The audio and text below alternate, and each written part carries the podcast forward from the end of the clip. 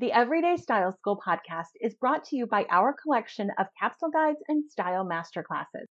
Maybe you're struggling with creating a style that really feels like you, or maybe you're overwhelmed by your overstuffed closet, or maybe you just want an easy, done for you wardrobe plan. Whatever you need, we've got a solution for you. Head over to youreverydaystyle.com and use code PODCAST at checkout to take 20% off of your next purchase.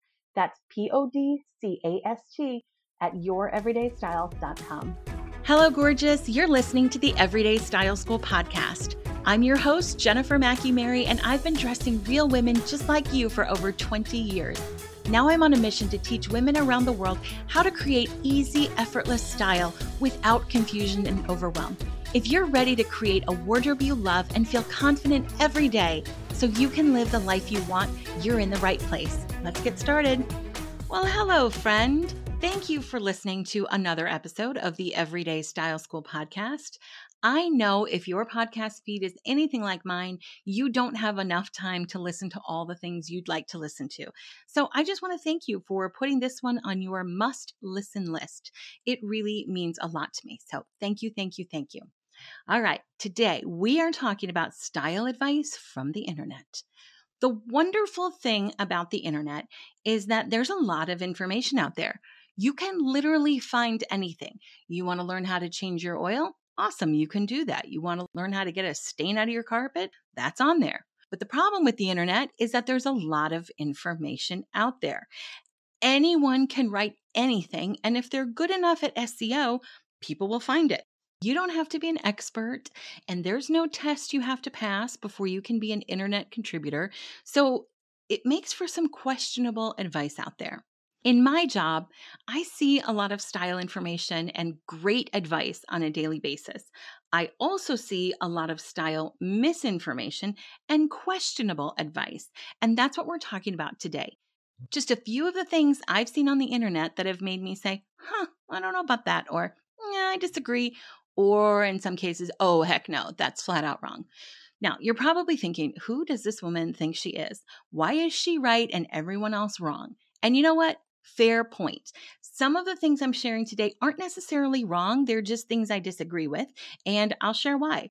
My knowledge in this area has come from two decades of helping thousands of women through their style challenges. And I've seen some of this advice in action, and I've seen how it's led women to more confusion. You might disagree with me and you might agree with the internet style advice. And you know what? That's okay too. So, to quickly recap, I do not think that I am the internet's only right person when it comes to style advice. Not even close. There is so much good stuff out there, but there's also a lot of questionable advice. And today I'm using my experience and technical knowledge to clear some of it up. When the advice we're talking about today comes from a bigger source than me, I will tell you where it's from. When it comes from a smaller source, I won't. That just doesn't feel right to me. Also, in this episode, I'll be using a fact check rating scale similar to Snopes with a few modifications for our purposes. Let's dive in. Our first bit of advice comes from an O Magazine article that I can no longer find. I have had this episode in my head a very, very long time, and this one made an impact on me. But that's okay because the same advice is on Real Simple, Good Housekeeping, and almost every other How to Dress Your Body Shape article that exists on the internet. And that advice is the recommendation of curvy fit jeans for apple body shapes. If there was a rating I could give that is stronger than false, I would choose that one. But since there isn't, we'll just go with false. 100% absolutely false. Friends, I could fill an entire episode about just the terrible advice for apples I found on the internet. Everything from tuck in your top to wear a colorful belt to highlight your waist. What? No, no. Ask any apple if she wants to bring attention to her midsection, and you're probably not going to find many takers on that one. Now, here's where this crap advice comes from, I think. The apple shaped body is almost always misunderstood by people who aren't wardrobe stylists. There is a difference between fashion bloggers and wardrobe stylists. Both have their place, but it's a very different job. Actual wardrobe stylists who have dealt with actual bodies understand the apple shape a little bit better. Apple isn't a size, it's a shape. But throwaway advice assumes that all apples are plus size. And what's the word we use when we don't want to say plus size? Curvy. You all know how much I hate that, right? You should by now. Why? Because curvy is also a shape, not a size. Curvy means smaller in the waist than in the hips. Apple shapes are bigger in the waist. So curvy pants are the exact opposite of what you need. But if apple means plus and curvy means plus, of course, people will say that curvy styles are best for apples. If you are an apple and a pair of pants or jeans says curvy on them, run. Run far and run fast from those evil bottoms. They are not for you. But the takeaway for everyone here, Apple or not, is that technical advice on how to dress body shapes is best delivered by people who have actually dressed real bodies. Even like celebrity stylists, they don't necessarily get it. Look for people who dress real people. Preferably, they've dressed lots and lots of real people. I'm not the only one out there. Doesn't have to be my advice, but vet the expert before you take the advice. The second piece of advice today is from a smaller account that I follow, so we're keeping that info under wraps. But recently, there was an image posted on Instagram that said, Did you know earrings bigger than a quarter take 10 pounds off? For our British listeners, that's weight, not money. My rating on this one would actually be mostly true or a mixture. The problem here is that while the claim can be true, you'd need more information to use the advice well. Let me explain. I've always said that accessories tell people's eyes where to go. So if you want to draw attention to your face instead of your midsection, let's say, earrings will help the eye travel northward to that focal point. Obviously, tiny earrings have less than of an effect than like a big, bold pair. So that's why the advice works. What's missing though is the style and the shape of the earrings for your face and your neck. If you have a shorter neck and broad shoulders and an undefined jawline, big stud earrings or earrings that kind of look quarter shaped, or a pair that's even just wider than it is long, will draw attention right to that spot and have the opposite effect of what you're going for. It's going to make that area that you probably don't want to highlight the focal point. In that case, you're better off choosing longer earrings, which can elongate your face and neck and it makes the eyes travel up and down. So it makes your whole upper body look longer and leaner. Now, if you're someone with a really long neck, Long earrings aren't as transformative, and in that case, you want those big studs or a horizontal shape pair to create that focal point instead of creating movement. Blanket advice like this isn't helpful because it makes women feel like they know what to do to get the results they want, but they don't have all the knowledge they need to use the advice well. The takeaway here is to watch out for any advice offered with zero additional information on how to use the tip. And remember that there's very little style advice that truly applies to everyone. Chances are you're only getting half the story. Next up is a bit of closet organization advice from MM LaFleur, maker of high quality basics and gorgeous workwear. Now, I fully acknowledge that this next one is an opinion, and how can you fact check an opinion? I don't know, but it's my show, so here we are. Their advice was to organize your closet by activity, like all workwear together, all special occasion or going out things together, and all casual weekend stuff together. My opinion rating on their opinion is mixture. The reason I'm not giving this one a mostly false or false rating is that there are some cases where this might be a good idea, although most of the time it's not. When there is a huge difference in formality between the parts of your life, it may make sense. You might remember a Linda that I shared ages ago who was a VP of an internet company during the week and ran a goat farm. She lived on a goat farm on the weekend. There was no crossover in that Linda's wardrobe, none. Not one piece that she owned could be used in other ways. She wasn't going out to dinner or to work in her farm clothes and vice versa. So, really, she had three completely separate wardrobes with zero overlap. If that's your situation, hanging your kind of smaller pared down wardrobes together makes sense. However, this isn't the case for most women. And as workwear gets more casual, it becomes even less true. When you separate your closet like that, you miss mm. opportunities for some of your clothes to be used more and in different ways, and it results in the need for a bigger wardrobe. I'll never forget a Linda I worked with who, prior to working together, used to go buy the outfit right off the mannequin, every piece, like jewelry, everything. Then she'd hang it all in her closet all together, jewelry, everything, so she could just grab the outfit easily. Mm. She ended up having a ton of basic white shells and tees and duplicates of jeans, like the exact same pair of jeans. It was not a very functional wardrobe and it was much bigger than it needed to be while most women don't go to that extreme, we often miss opportunities to wear things because we think of them as working for only just one part of our lives. But you can throw on a blazer over jeans and a tee as easily as you can a cardigan and look a little bit more polished for a lunch date. You can wear a chambray shirt that you normally wear, you know, on the weekends with a skirt for a polished casual office outfit.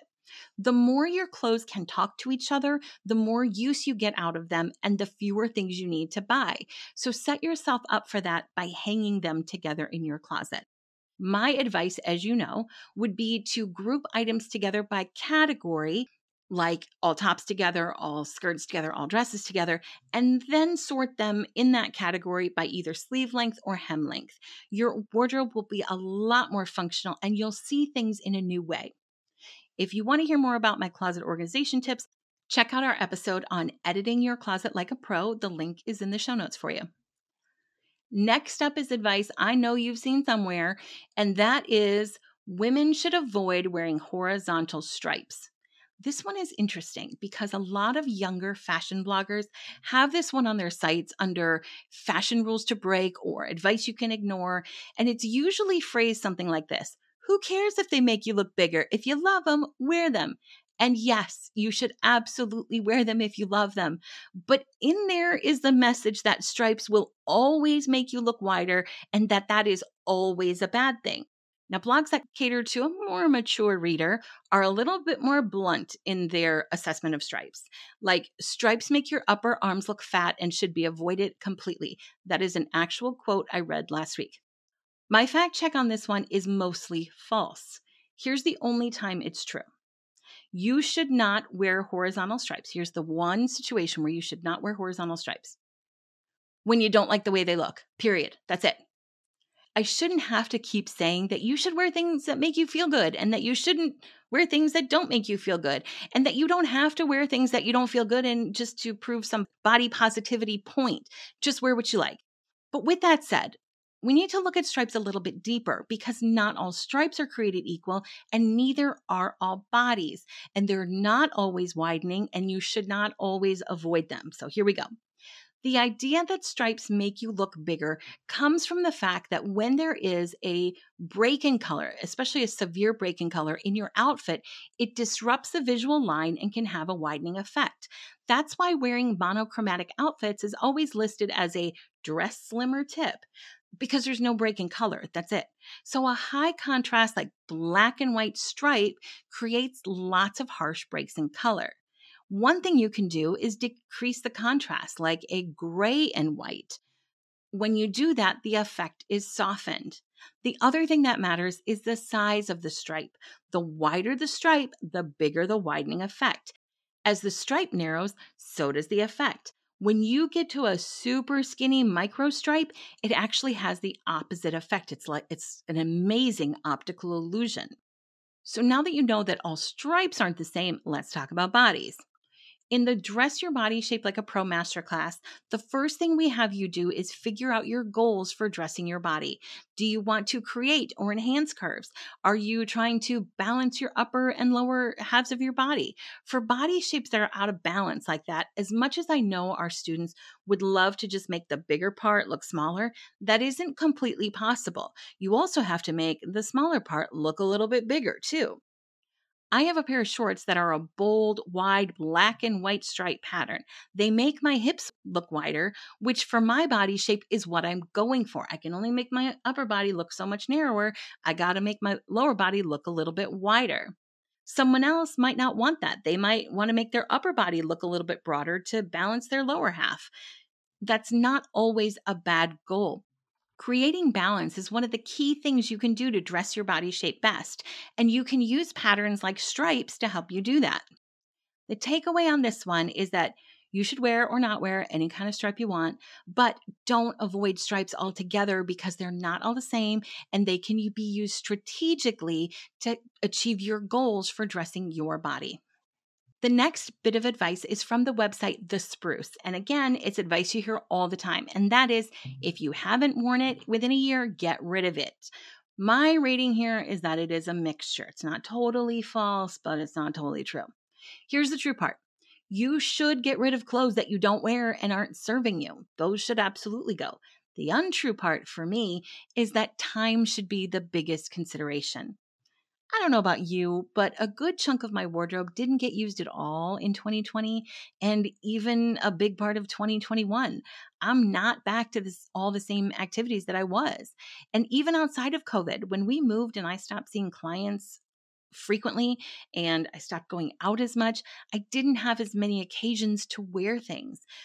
But I loved them and I mm-hmm. still love them. And if I had an opportunity to wear them, I wouldn't go shopping, I'd go to my closet. To me, that is a much better way to determine if you should part with something or not. Instead of asking yourself, Have I worn this in a year? Ask yourself, Have I had opportunities to wear this in a year, but I haven't? If every time you have an occasion to dress up a little, you go shopping and ignore the things in your closet that you absolutely could wear but don't want to, you need to ask yourself why that is. Not wanting to wear your clothes is a much better guide than not having a place to wear them. The other side of that coin is that I will bet right now there are things in your closet that you have worn in the last 12 months, but they don't make you feel like a million bucks. Don't keep those things just because you checked the I've worn it in a year box. The goal of editing your wardrobe isn't just to get rid of stuff. That's great. I love getting rid of stuff. But the goal should be to curate a wardrobe that you love. And hanging on to things that you don't love won't help you get to that point there are things I know that you're hanging on to and even wearing that you probably hate. I get it. I've got those things too. They're functional, but they don't make you feel good. Why not commit to upgrading them when you can and replace them with something that you're excited to wear? The takeaway here is that yes, you need to edit your wardrobe, and yes, you need to get rid of things that aren't working, but time shouldn't be the biggest consideration. How you feel about it and how you feel in it are way more important. The last one is from Lifehacker, which says if you like something, buy it in every color. My rating here is mostly false, and here's why. When I used to work with clients who felt blah and boring and bland and wanted my help to get them out of their style ruts, their closets had one big thing in common, and that is tops in multiple colors. Here's what would happen they'd want something new, so they'd go to the store, they'd find something they'd like, and they'd figure, I love it. I'll buy it in a few colors. That will give me more to wear. Then they'd wear the same top basically every day, and they would start to feel boring and bland and stuck in a rut. So they'd head back to the store and repeat the process all over again. I can remember one Linda saying to me, No matter what I do, I just feel like I always look the same. I was kind of like, That's because you do. A purple cardigan with a white tee and jeans isn't that drastically different than the exact same cardigan in navy paired with the same tee in gray and the same style jeans. It's just literally the same. You can't mix and match anything or create interesting outfits when everything is the same. Buying the same top in multiple colors leads to too many clothes and not enough to wear and a style rut. But there are times when I do recommend buying multiples, which is what gave the mostly false but not totally false rating.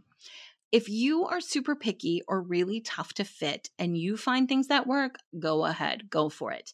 If you have never in your life found pants that fit you well and you find that unicorn, girl, buy them in every color and get two pairs of black ones in case they get discontinued. If you're someone who literally hates everything and you know who you are and you find something you actually like, get it in a couple of colors. But making multiples your default wardrobe building strategy is a bad idea otherwise.